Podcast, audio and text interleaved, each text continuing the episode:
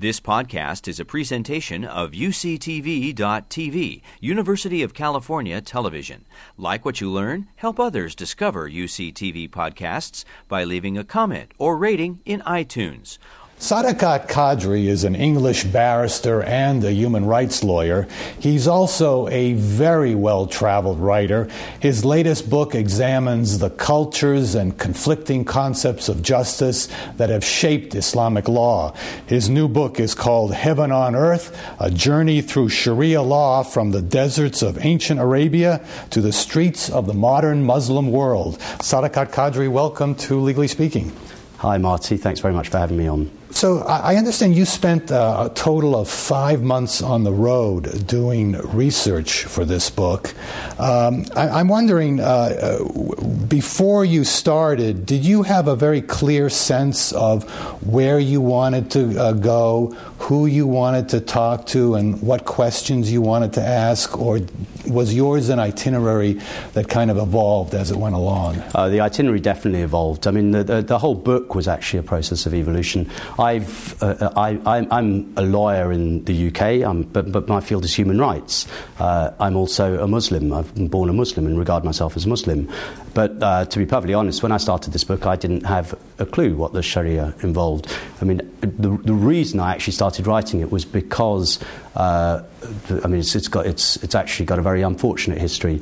Um, my last book was written in New York. I arrived there just before the September the 11th attacks happened. Um, that book was on the history of Western jurisprudence, uh, the trial of history from Socrates to O.J. Simpson, it's called. Um, but and, and even though everyone after September the 11th was talking about Islam, Islamic law, these kind of things, I, I, I, maintained the focus for that book, obviously, on Western jurisprudence. But it was published in the UK in April 2005, and three months later in the UK, we had what we call the 7 7 bombings, um, when four Muslim men. Um, blew themselves up and also killed more than 50 innocent people, uh, and they claimed that God was their justification. Uh, my last book had just come out, uh, and I started thinking to myself, well, what's, what's, what's this about? What is, what, what is this Islamic law that they're talking about? And so that was the, that was the germ of, of, uh, of the book. I started doing research, um, I got commissioned to write the book, um, and the first half of the book is historical. The first half of the book deals with 1400 years of, of Islamic history, because that's one thing that many people forget when they talk about the Sharia. People simply associate it with the most uh, brutal manifestations of, of justice in Islam in the Islamic world today, amputations and stonings and beheadings and these kind of things. Um, but the Sharia actually has a very, very, very long history. It's, it's as old as Islam itself, which dates back to the early 600s.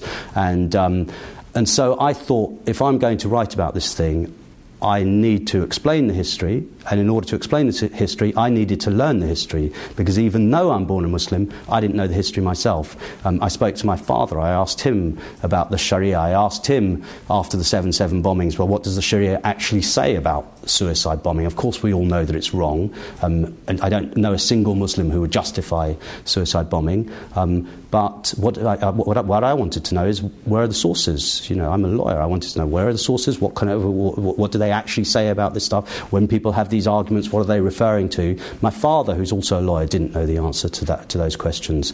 So.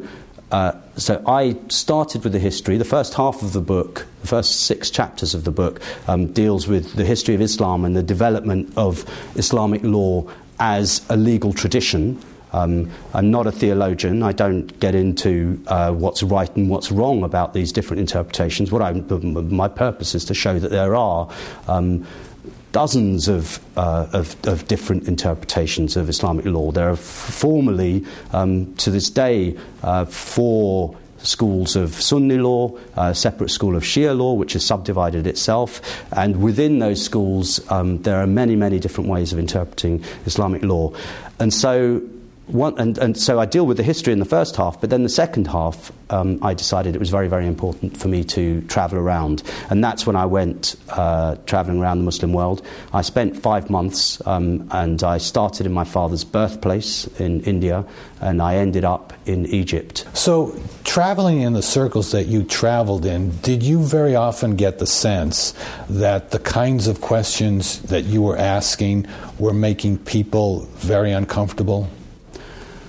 Some, sometimes they made people uncomfortable. Sometimes people were all too comfortable answering them. I mean, I met, I, I, I went to uh, the, the, the madrasas. Um, I met human rights lawyers. I met judges. I met ordinary people in mosques and in cafes and on the street. Um, uh, plenty of people uh, were as curious as I had been uh, to find out about the Sharia, because one of the things that you quickly realize uh, when you start researching this stuff is that um, most Muslims don't really know anything about the Sharia except that someone else knows more than they do about it. You, you traveled at times with bodyguards. Uh, did you ever feel at any point that your life was in serious danger? Well, it would be, I think it would be melodramatic to say that I, that I thought I was in serious danger. Um, but, but certainly it was, there, there were risks. Um, Pakistan is inherently a dangerous place, and in Karachi, in order to go to madrasas, in order to uh, meet, meet, scholars in mosques, um, I had to travel through slum areas. Uh, one of the areas that I went through was an area called Lyari, um, which is steeped in poverty, always has been. Um, and I went with a friend of mine, he was a political activist. Um, he has uh, had uh, death threats against him in the past. He's been subject of assassination. When you say political activist, what, what, what sort of politics was he active in? Completely secular politics. He's, a, he's, he, he's an activist with the PPP party, the, the same party that, um, that Benazir Bhutto led, that the, the, last president Asif Zardari led, and that was founded by Benazir's um, father, uh, Zulfikar Ali Bhutto. So he was a secularist politician. Uh, he's had assassination attempts because in this slum there are turf wars between different um, gangs, and gangs tend to shade into political parties. Nothing to do with religion. Um, but uh, there is violence in these, in these slums. Um, and so I had to travel with bodyguards. I went to, um, I went to mosques um, with these bodyguards, uh, armed bodyguards. I went to madrasas with these bodyguards. Uh, there was one occasion when I was interviewing a scholar in a mosque in Lyari, and uh, a gun battle erupted outside. Uh, first of all, we heard the crackle. You heard the shots outside. Yeah, heard the crackle of, of gunfire. I'm no expert, but I, I could sense that something was wrong just from the expressions of, of everyone else there. And, uh, and then I realized that it was a gun battle because it became unmistakable. Um, the meeting was hastily terminated. Um, we had to make our way back into the van, um, and we drove uh, with our lights out. Uh, very slowly, because apparently that was the best way to do it, rather than to speed through the um, slum. Very slowly, we drove uh, to my friend's apartment uh, I say apartment, it was a one, one room slum, uh, and we had to spend the rest of the night uh, there while machine guns uh, were fired all around us. Um, now, that sounds very dramatic. You know, it is very dramatic. Not, that's not the kind of thing that I'm used to at all. Um, but within the Pakistani context, one has to understand that this is, uh, a, this is a country, this is a violent country. And I do think it's very important to recognize that even though this violence is very often associated with religion, it doesn't arise out of religion. You know, the, the, the, the rivalries that were being played out in that slum uh, I heard them while I was in a mosque, but they were political rivalries between different ethnic political groups. And that's something which quite often gets overlooked when, uh, when Pakistan gets covered, for example, in the, in, in, in the Western media. Um, there's a tendency to just associate violence in a Muslim country with the religion. People forget that actually violence can just be violence. You know, violence but exists. But doesn't, doesn't the religion, can it fuel that violence? Yeah, it certainly can. Yeah. And, and in, in the Pakistani context specifically, it has. And, you know, in the, in the context of Islamic law, it has. I mean, one of the chapters of my book deals with the, uh, well, one chapter deals with the revival of criminal law, another chapter deals with the revival of uh, blasphemy laws over the last 30, 40 years. Because these are very recent. This is one of the main points, again, of my book, that this is, that this this, this is a revival. This isn't something eternal. Um, the, the, the, the, the Islamic criminal law if we went back 40 years, wouldn't have existed anywhere in the world other than Saudi Arabia, wouldn't have been applied anywhere in the world other than Saudi Arabia. Um, it's, it's since the early 1970s that it's taken off. Um, and in countries like Pakistan, countries like Iran, there are brutal punishments being applied in the name of Islam. So there's no denying that violence can be associated with, um, with, uh, with religion.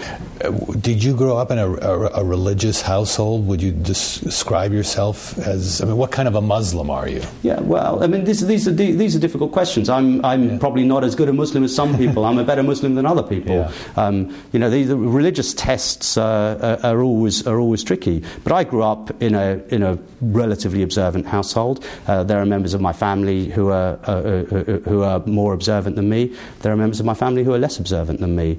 Uh, you know, this is, the, the, the, to a certain extent, it could be said that I'm just a cultural Muslim. I don't think that that's true. Um, but, you know, these, getting into the nuts and bolts of theology, I really genuinely don't think is, is, is very important. And I certainly don't think it's useful. Um, it, there's, there's, it, in, in Islam itself, that's the view that's been taken for 1400 years. Um, there's a word in Arabic called takfir, um, which means to, uh, to call someone else an infidel, to call someone else a kafir. Um, and that is one of the gravest sins that you can commit in Islam. And that isn't just an abstract idea, because the thing is that the people who are wandering around saying, Well, what kind of a Muslim are you? Are you a good enough Muslim? Um, they are the ones who are justifying things like intolerance, like blasphemy laws, and like uh, suicide bombing, of course. Um, and one of the biggest struggles that take, that's taking place in the Muslim world at the moment is the struggle against these takfiri um, Muslims. You know, the Muslims who say, I'm a better Muslim than you are. Um, so I really actually don't think it's particularly constructive to, to, to talk about uh, who's a good Muslim and who's not a good Muslim. At the end of the day, it's for God yeah, to judge. I, my question was not whether you know you're a better Muslim sure. than someone else, but you know in terms of describing the kind of Muslim you are.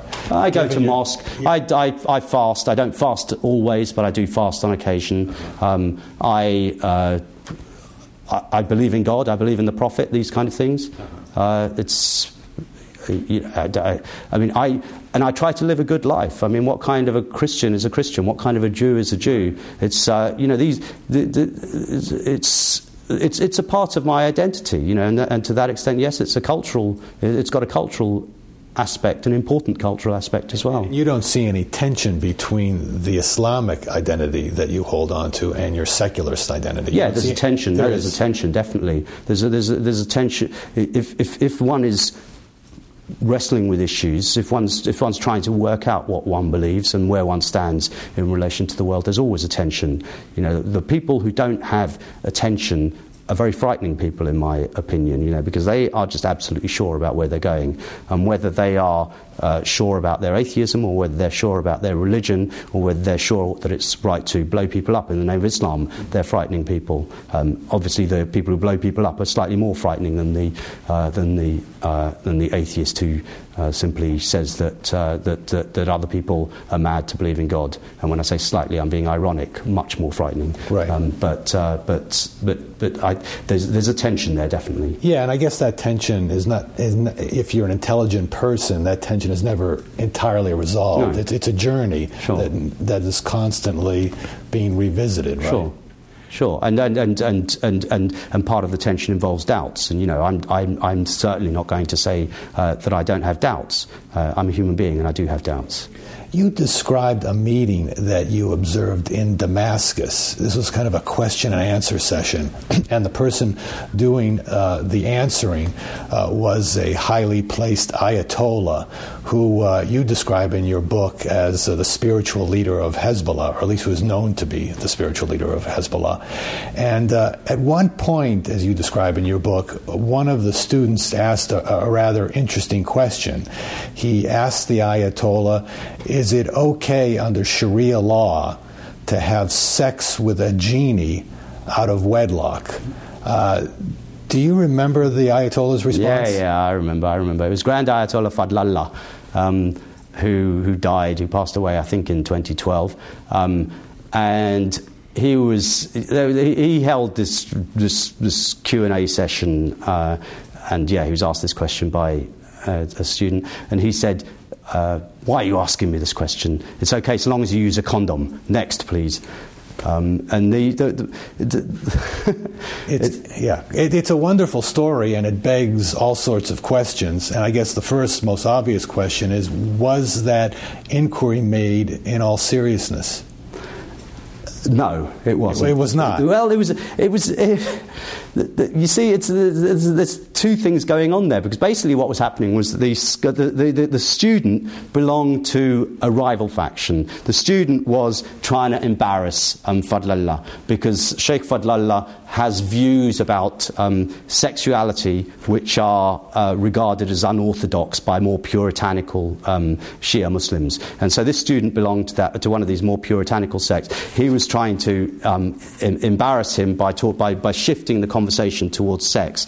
Um, uh, Grand Ayatollah Fadlallah didn't want to talk about sex, um, and he wanted to talk about other things. But, you know, there is a serious component to this, which is that um, there, there, there, are uh, traditionally uh, the, the, genies have been just, the jinns in Arabic, have been just as uh, subject to the Sharia as human beings. Uh, jinns are invisible people, uh, invis- an invisible race made of smokeless fire, and they're subject to divine ordinances just as much as human beings. And is the belief in jinns or genies still very prevalent in the Islamic world? There's, a, there's, a, there's, there's a kind of there's a weird mentality about this. You talk to any, uh, you talk to plenty of people about jinns, and they'll laugh at it. Yeah. Um, but on the other hand, uh, there are plenty of people who, who swear blind that they've seen them, that they've encountered them. Uh, the, I, I, met one guy. He's, his father in Pakistan. His father was a teacher, and uh, and his father. Um, used to uh, make uh, used to, used to be known for um, shouting in, in his class when there was no one there, and he was asked who he was shouting at, um, and he said that there were jinns um, in his classroom that he'd have to teach. So uh, these are not the jinns that in the Western imagination pop up out you know from uh, oil lamps and grant people three wishes. That's no, that's no, not no, the image they have in the Aladdin Muslim world. Sinbad. No, no, no, it's not, not not that. It's uh, it's no, they can be they can be they can be pretty terrifying creatures. I mean, they they they they are the descendants of um, uh, the, the, the, the pre-Islamic Arabs were an animist uh, people, or were strongly affected by animist beliefs, and they believed in sprites and and and, and desert uh, uh, desert gods and all sorts of elemental forces and. Um, jinns certainly have a lot of characteristics in common with those uh, pre-Islamic deities, um, and they can be potentially uh, very, very powerful in They Islamic tend to be tradition. bad news, right? Good. No, they can be very good they news. Can be good they news can too. be good okay. news. They can be bad news, but they're pretty unaccountable. Yeah. Um, you don't you, you, you, don't know what they're going to do. Um, the, the, the, the, time that I got closest to experiencing jinns myself was in uh, was in India, in northern India. I went back to my father's hometown. My father's born in a town called Badayu. Um, and it's one of the oldest Muslim settlements in northern India, along with Delhi itself and Ajmer. It's one of the first settlements of the Muslims, uh, settled long before the Mughals arrived there, the better known Mughals. Um, it was settled in, I think, the, the, the, the early 12th century. Um, and for almost a thousand years, it's been known as a place where you will go if you are possessed by a jinn, because jinns can take control of your mind that's the way that, that, that that's the way that it's been uh, that jinns are often understood particularly in this area um, poor and, uh, and, and, and, and, very often uh, uneducated area. Um, and so people head over there if they've got a relative who's experiencing signs of mental disturbance, who's being irrational, who's being hysterical. Um, they, people would, will head over there in the hope that, um, that, that, that you can be cured of possession of a jinn. And there are all sorts of shrines. I think there are seven shrines in the, in the town, um, ancient tombs of, of, of, people reputed to be saints. And, um, and so I, um, I went, to, uh, went to one of these um, uh, shrines and saw, you know, there were dozens of people, uh, hundreds of people in total waiting there, dozens of people who seemed to be um, possessed by something, whether it was a jinn or not, I've got no idea. Um, but they were possessed by something and they were just, they were, they were there um, waiting around, just hoping, praying um, that they'd be cured. And this was according to the Sharia. You know, this is, this, it's, it, there are plenty of things that can be said about that. You know, that it's, yeah. that it's desperate, that it's hopeless, that these people should go to hospital, perhaps. Um, but on the other hand, there aren't hospitals that they can go to. These, um, these shrines are providing them with a service. They're sometimes providing, they're providing them with a place to stay. Uh, it certainly isn't a perfect solution. But you know, the, the important thing from my point of view when I was writing the book was that I wanted to start there because I wanted to show uh, readers that look, this thing called the Sharia is something which is a lot stranger than you might give it credit for. So, even when the question is asked in, in, in jest or half jest, when, when an, a highly placed Ayatollah says that it's okay to have sex with a jinn or a genie out of wedlock as long as you wear a condom, does that say anything particularly interesting or revealing about Sharia law in general? Well, I mean, for me, what it the, the, the important thing for me was that they were joking about it, but they were um, referring to ancient ideas because there are there, there, there, a thousand years ago people were writing books very serious books about the legal liabilities of uh, of, of of jinns and of human beings, and more particularly about what should happen if there was sex between them. So this isn't a joke. This is something which actually people were writing about. Yeah. Um, now, for me, I don't think that sex with jinns happens, um, but the fact that it can still be debated in a seminary uh, in modern Damascus says something about Islamic tradition because there are plenty of people who are going back to the old sources and are taking and are, and are, picking and choosing and taking interpretations of Islamic law which have got far more practical impact, um, which, uh, which, which involve. I mean, a, what I'm struck by is that the Ayatollah's response, and let's just take it on its face, uh, was somewhat legalistic. You know, sure, sure, and, and sure. That, that, that's kind of apart from how bizarre that story is, the, the legalistic way in which he responded. Well, it's okay as long as you do mm-hmm. this. You know, uh, that, that, that suggests to me something interesting about the law. That it uh, that just as in Western law, there are uh, loopholes, perhaps sure, sure, pretenses. Uh, that all exists. sure, I mean it was treated it was treated as a joke at the time. People did people did laugh when when, when he said that. Yeah. Um, but I mean, I, maybe, I, maybe I don't find it entirely as strange because, I mean, I wrote, I wrote a book before, uh, like I've mentioned, the, the trial, and one of the chapters in that deals with um, this phenomenon which took place for 500 years in, in Europe, where animals were put on trial. Um, animals were put on trial for all sorts of acts, um, up to and including murder. Um, they were given lawyers, um, they were, uh, uh, uh, they were um, the evidence was produced against them, and if they were found guilty, um, they were put on death row and they were, they were hanged by the neck or by the heels until they were dead. Um, now, obviously, that's bizarre and it's a joke um, from a modern perspective. But on the other hand, if one's going to try to understand what was going on, one has to kind of put oneself in the mentality. And there is, there is a level I think, I think about the animal trials then, and I think about um, this the Grand Ayatollah's uh, Fadlallah's response now, where yes, the law is being used to assert a degree of order on a world which is inherently disordered, um, and that's what the law does. That's what the law's about.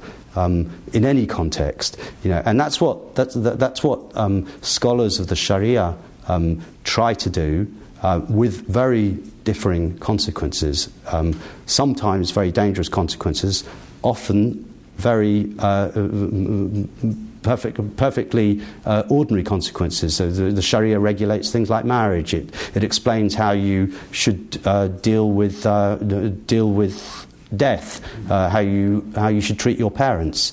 You know, so so the, the Sharia is a way of conducting yourself. Um, there are interpretations of the Sharia which allow for uh, very brutal uh, consequences, um, but it's a far, far, far broader tradition than, than, yeah. than, those consequences alone. So, in addition to talking about sex with genies, hmm. uh, you also talk in your book a little bit about sex change operations. yeah. And in this regard, uh, you note that uh, after the Islamic Revolution, excuse me, of 1979, uh, sex change operations became I don't know if it, they became common in Iran, but Iran became something of a mecca for these procedures. coin a phrase. Uh, I, I, don't think a lot of uh, people in the United States uh, realize that. Uh, would associate yeah, Iran with yeah, sex yeah. changes. So h- how did that happen? Yeah, I found that out um, where, after I attended a conference in the town of Qom in Iran. Um, there was a speaker whose presentation interested me. He was talking about Islamic attitudes towards tolerance. Um, and it was, it was a, a relatively liberal presentation. Um, and so I wanted to find out more about his background. I, st- I, talked to a few students afterwards, and, and I said, Well, you know, what's this guy's story? And they said that he had. Um, he'd won his scholarly spurs, as it were, by a thesis that he'd written, which was all about the rights of, um, of transsexuals and I, I said, well, you know, what's that about? And it turned out, I found, I found out partly from the students and partly because I did my own research, um, it turns out that, uh, that it's, this, he's not some kind of aberrant rogue scholar on a frolic of his own. Um, he was simply uh, writing about something which has become very, very orthodox in Iran because no less a figure than Ayatollah Khomeini himself in the early 1960s issued a fatwa, a word which in Arabic just means a, an Islamic ruling, issued a fatwa saying that if a person is trapped in the wrong body um, and the wrong sex, then they should be enabled to, um, to, to, to, to, to realize their true identity. Um, now, quite why he did that, who knows? Um, but, uh, but what it meant was that after 1979, um, it became lawful to have sex changes. More than that, um, the state began to subsidize sex changes, and the, the, the, the latest figures that I was able to um, find uh, suggest that uh, Iran uh, conducts seven times as many sex change operations as the entire European Union combined.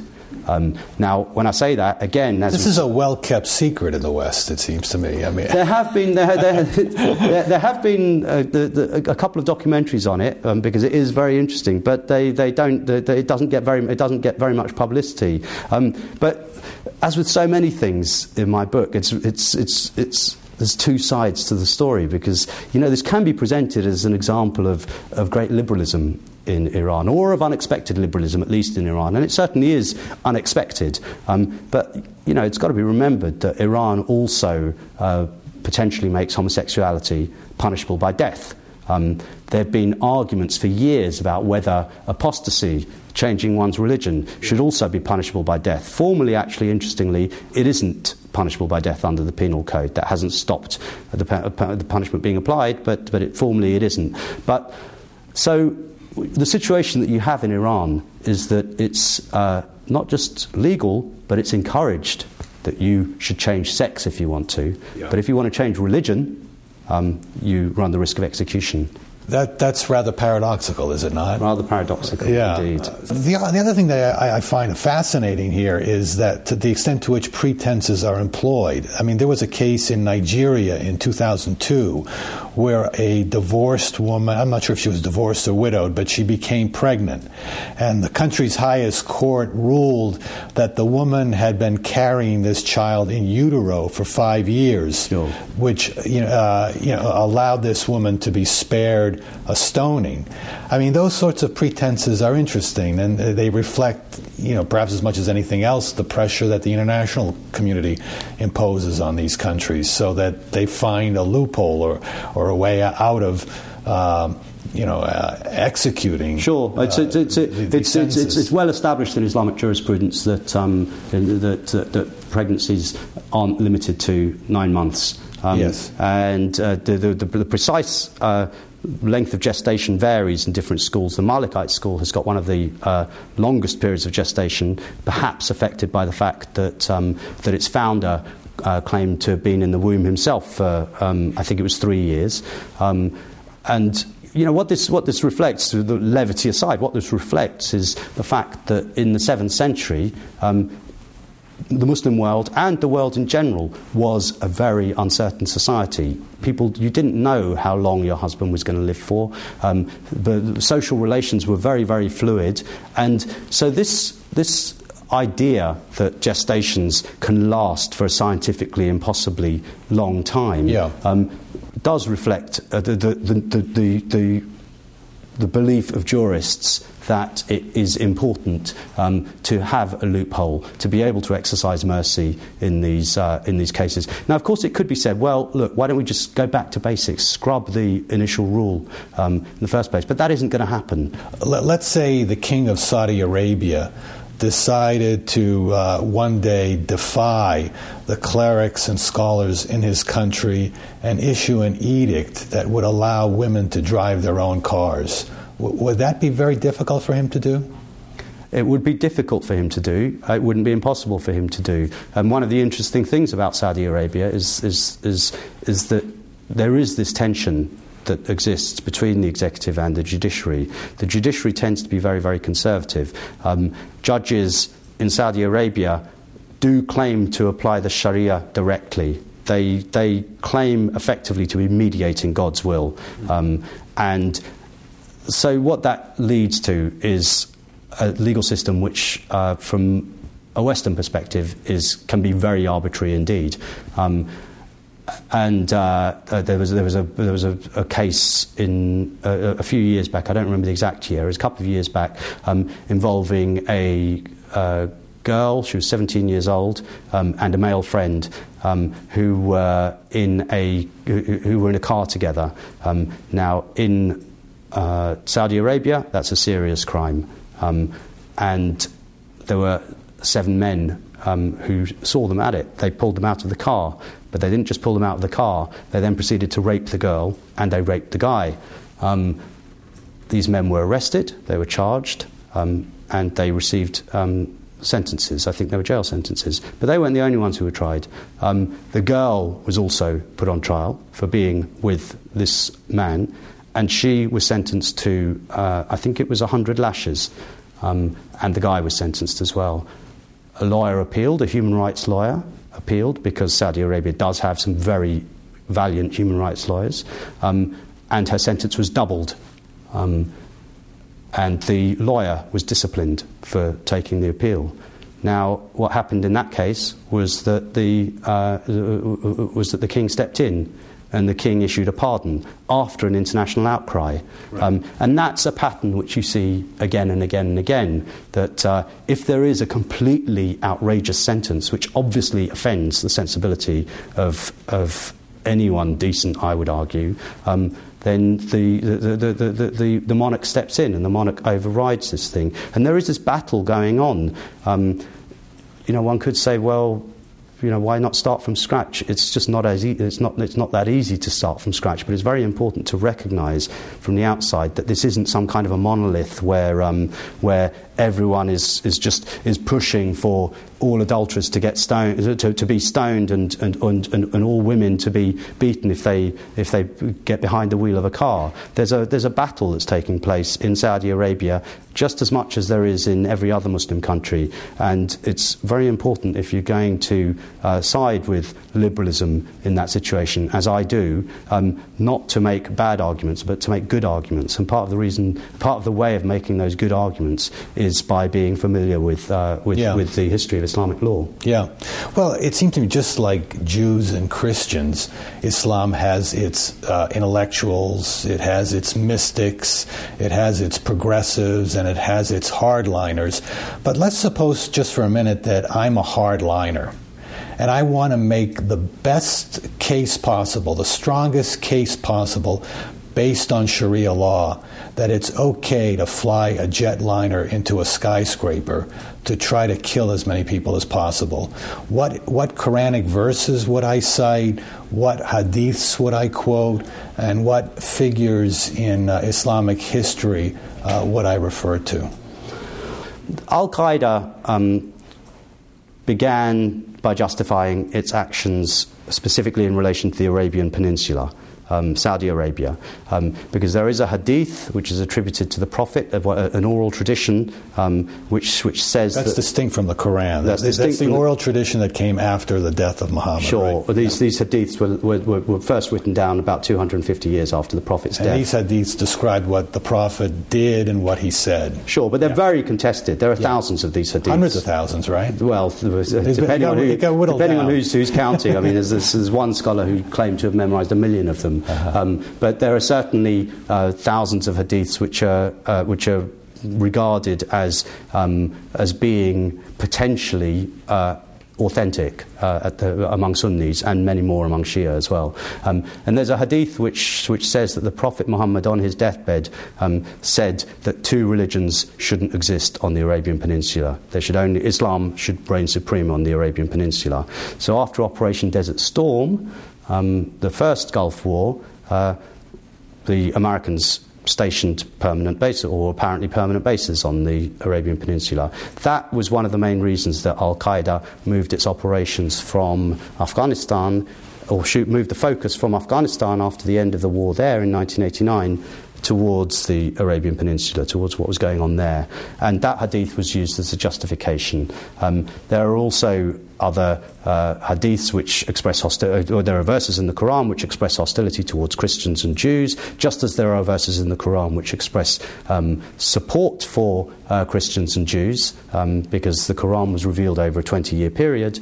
Um, but one could one could cherry pick those verses as well. Um, because, and then one would say that uh, that necessity. Islam has a, has a concept of necessity, and one would say that uh, that, it, that, that, it's impossible to uh, to, to, to, fight.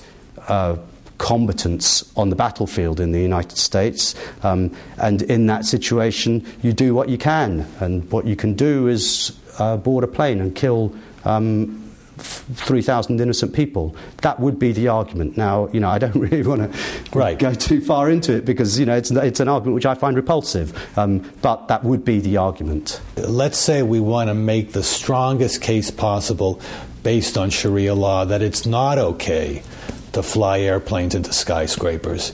How will that case, what will that case sound like?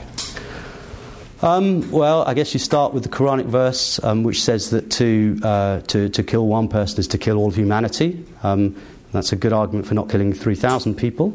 Um, you, there are the, the, the, the verses which, um, which justify um, war and uh, violence in the Quran are vastly outweighed by uh, the number of verses which talk about mercy and compassion. so you cite those verses. Uh, you uh, you say, go, talking about the argument of necessity, you say, of course, this isn't necessary. Um, necessity by analogy with, uh, the, the, the, there are analogies with the same, similar kind of arguments that exist in Western jurisprudence about necessity. It's got to, it's got to, there's got to actually be no alternative, and clearly there are, even if, even if one accepts the premise that, uh, that, that one's fighting a defensive war, one wages a defensive war against the combatants in the place where that war needs to be waged. You don't target uh, non combatants who may include women, who may include children, um, who've always been subject to enhanced protection under Islamic laws of war, just as uh, all other medieval laws of war. Um, so these are the kind of arguments that you'd make.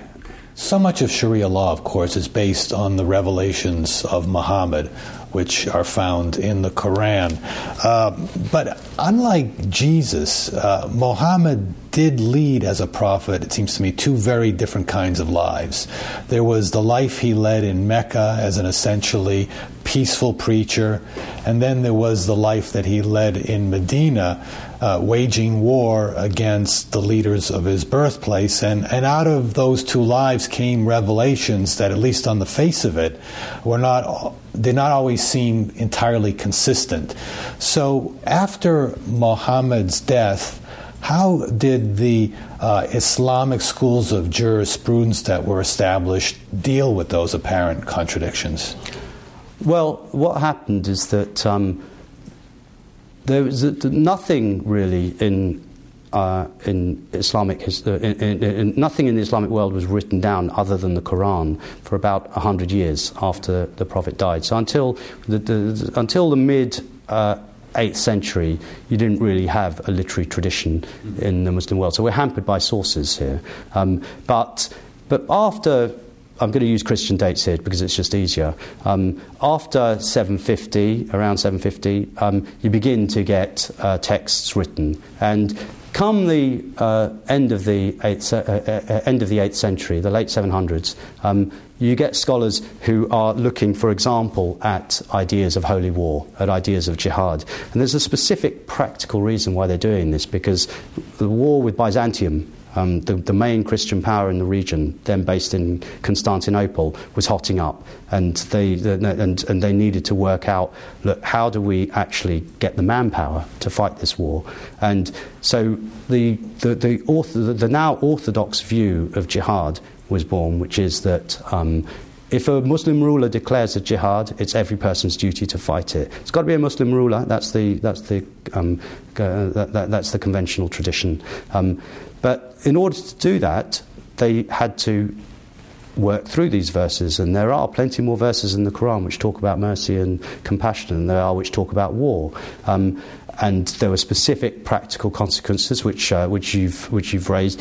There were specific practical um, exigencies which meant that the Prophet uh, waged war after getting to Medina because basically he was in a war situation. He, it, was, it, was, it was them or us in that, in, in that context, in that 7th century context. Um, but what they did was they, they, they the, because it was difficult. You've got, a, you've got a book which is divinely inspired, and yet the verses are apparently contradictory. How do you deal with that? So an entire science was born, um, which in Arabic is, is called naskh.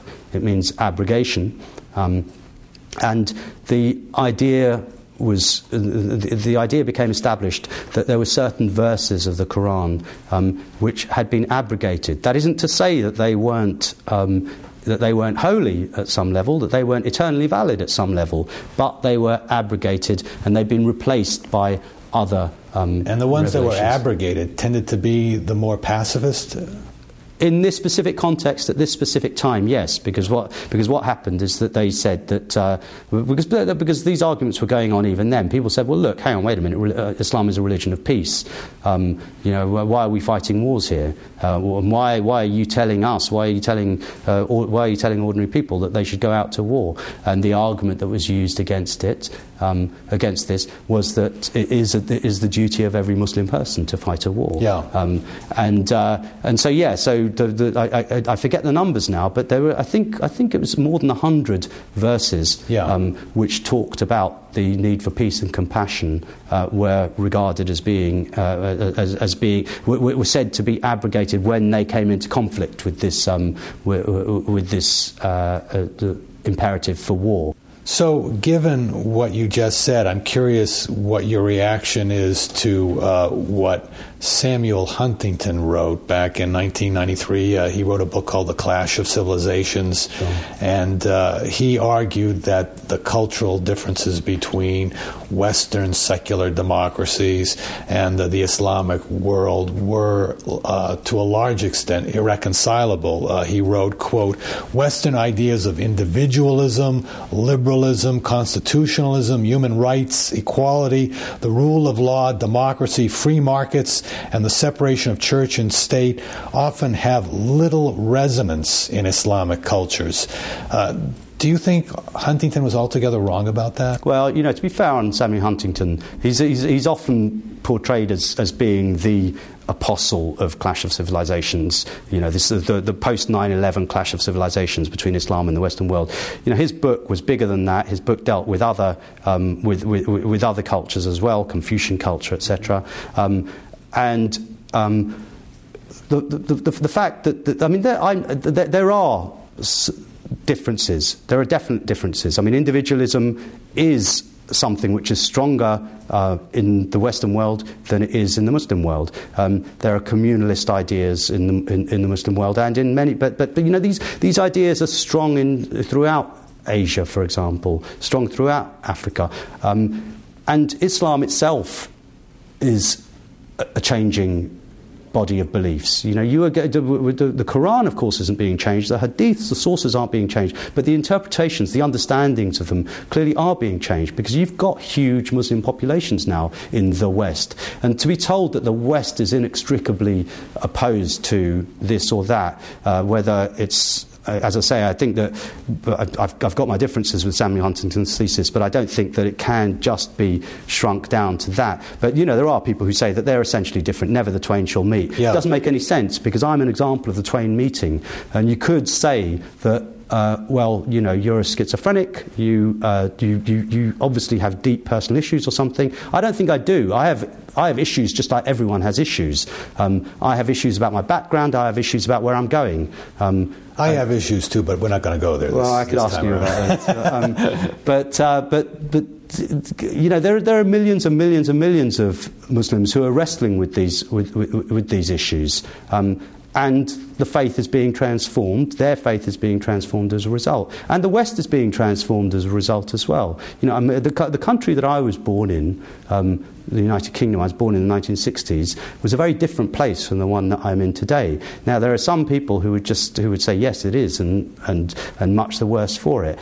I don't think so. There are certainly some bad things, uh, but the mere fact that it's integrated a lot of immigrants from a lot of different places, not just Muslims, but from a lot of different parts of the world. For me, it's just part of my world, you know, and I, I can understand that some people are frightened by, by that, some people are nostalgic for a long lost white England, which was very different, but you know, this, the, the, the, the, West is being transformed just as immigrants to the West are being transformed, and Islam is part of that process. Yeah. I have to say that the first sense I got that there was anything close to an irreconcilable difference between our Western culture and the Islamic culture was back in 1989 when the Ayatollah Khomeini issued that fatwa against Salman Rushdie for publishing that novel that he wrote called The Satanic Verses.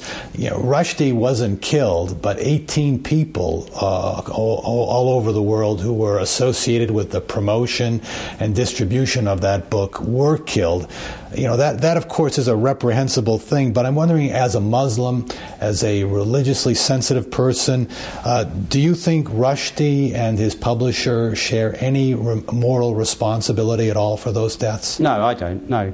I, do, I, I, I, I, I, think that, I mean, I've read the book, um, and I can see, I, I, I, can see the, the, the, legends that he's pulling from. I can see the, that there are arguments to say that he's, that he's drawing on a long Islamophobic tradition, etc., etc. But Salman Rushdie is a novelist. Yeah. You know, novelists draw on traditions and these kind of things. I don't think he bears any response. You can't. You don't. You don't blame. Uh, I'm a writer. You don't blame writers for uh, for, for, for, the, for the way. Well, let me uh, let me quote something that you wrote in your book. Here, you say, "quote There are important arguments to be had over the ideal balance between the interests of individuals to do as they desire and the interest of religious believers in having their faith respected. There are." Are also good reasons why people should sometimes avoid saying things, even if laws recognize their right to speak. Any community worth that name needs a citizenry that can empathize with emotional pain it does not feel and that calls for manners and taste as well as statutes and constitutions.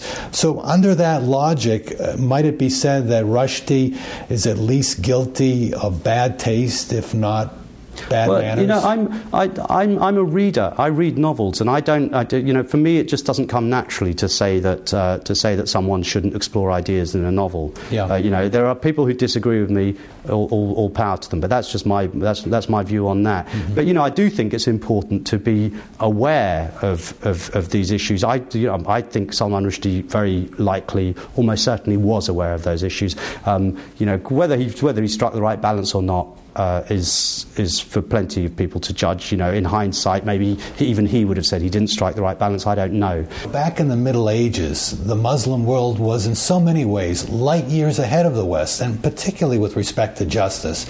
Whether it uh, came to uh, you know presuming people uh, were innocent until proven guilty, whether it came to uh, giving people the right to remain silent or uh, ignoring confessions made under duress, Islamic Islamic judges were embracing those notions in the Middle Ages, while Christians in the West were still burning witches and still holding these trials by ordeal.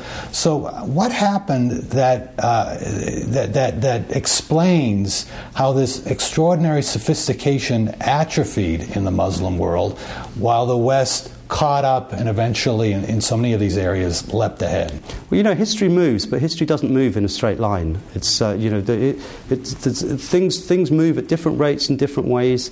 Um, one easy answer to your question, it's a very general answer, but it's an easy answer, is that these Muslim countries were destroyed. They were destroyed, but the, the societies, the, the, political structures in these countries um, were were, were, were, were, effectively destroyed by colonialism, whether that was by occupation or whether it was because the terms of trade um, turned against, for example, the Ottoman Empire. Um, they were weakened, they were eviscerated, they were obliterated. Um, and when the traditions were picked up again, because they have been picked up again at different points, um, they, there was no continuity there.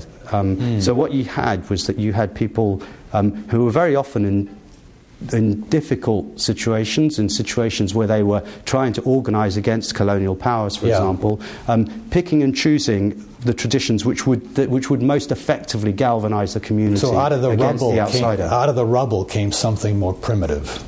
Well, you know, I wouldn't use terms like primitive um, because it's well. First of all, because it's just not. It's it's it's yeah. it's it's just a, a, not very useful term. I, would argue it doesn't it doesn't resonate um, very well. Um, but but also because it, it suggests that there is this inexorable move from primitiveness to civilization, and you just and, and you move in this direction, but then you get knocked back, and then you move in. That's that's not actually, I think, how history works. You know, once upon a time. Um, historians used to think that you know you've got this idea of Whig history that everything's moving towards the, um, the, the, the, the, towards towards perfection toward, everything's nirvana. advancing towards good yeah, yeah. exactly nirvana to yes. use a yes. non-Islamic term yes. Um, but um, but that isn't, I think, how history works. I mean, history, history goes around, it double back, doubles back on itself, it does all sorts of strange things. Um, and where we are now you know, there are plenty of ways in which the Islamic world is perfectly civilized, thank you very much. Um, but there are certain ways in which I would regard it as being uh, uh not, not primitive, brutal. Um, you know, that, uh, I, I, I, don't think there's any other word for chopping someone's hands off in the, in the 21st century, uh, for stoning, a, for stoning a, a, young woman to death for an alleged act of adultery. Um, but th- that doesn't mean that things can't change again. And I think, you know, they, they, they, they will change again. So, having taken this fascinating journey and written this wonderful book, I'm wondering uh, to what extent you view the world differently now than you did before you took on this project. Well, I, you know, I mean, it's, it's, it's, simple things, I suppose. I mean, I'm just, I'm, I'm, I'm, I'm, a, I'm more aware of the of comparative international perspectives. I mean, I have to be as a as a international human rights lawyer, but in but the, the, the, the if one, if one works in the field of human rights, there's a level at which one can get very absolutist about um, human rights because human rights are fundamental values, you know, and I believe that they're fundamental values. But it's also important to recognise, without being relativistic about it, without saying, oh, you know, um, the, the equality might be okay here, but equality isn't okay there. It is important to recognise that people do things differently in different places and at different times. And you know, going through 1400 years of, of Muslim history, um, there have been these ebbs and flows, these ups and downs. You know, there, have been times when, as you say, the Muslim world has been so much more um, enlightened, so much more advanced than the Western world. You know, at a time when uh, the Western world was holding trials by ordeal, you know, making people walk over hot coals to produce to prove their innocence, you know, because God would cure, would, would, would ensure that they that they passed over unscathed if they were really innocent. At that time, the Muslim world introduced trials by evidence. It uh, it had rules against uh, conviction if there was any doubt, etc., etc. But there have been other times, of course, when um, the West has been um, uh, uh has been taken precedence. You know, and arguably, in certain regards, the West has got things righter now. You know, I mean, I'm as I say, I've, i work in the field of human rights. I, my ideas are very strongly affected um, by that, and there are plenty of people in the Muslim world with whom I'd vehemently disagree. I'd have more in common with a Western human rights lawyer than I ever would with those, but with those people. But I do think it's important to to have that perspective. Um, and it's very easy to lose that sense of perspective um, when you when you are convinced of your rightness. You know, that's, that's certainly true of the Muslim world. But I would argue um, that it's true also in the West, you know, and I think it's very, very important that, that people don't just assume that um, because they have fixed ideas about what freedom looks like and what democracy looks like and what justice looks like, that, uh, that anyone who talks about, for example, the Sharia um, is completely opposed to what they think. Sadakat Kadri, thank you so much. Appreciate thank you it. very much for having me on. You've been listening to a podcast by University of California Television. For more information about this program or UCTV, visit us online at uctv.tv.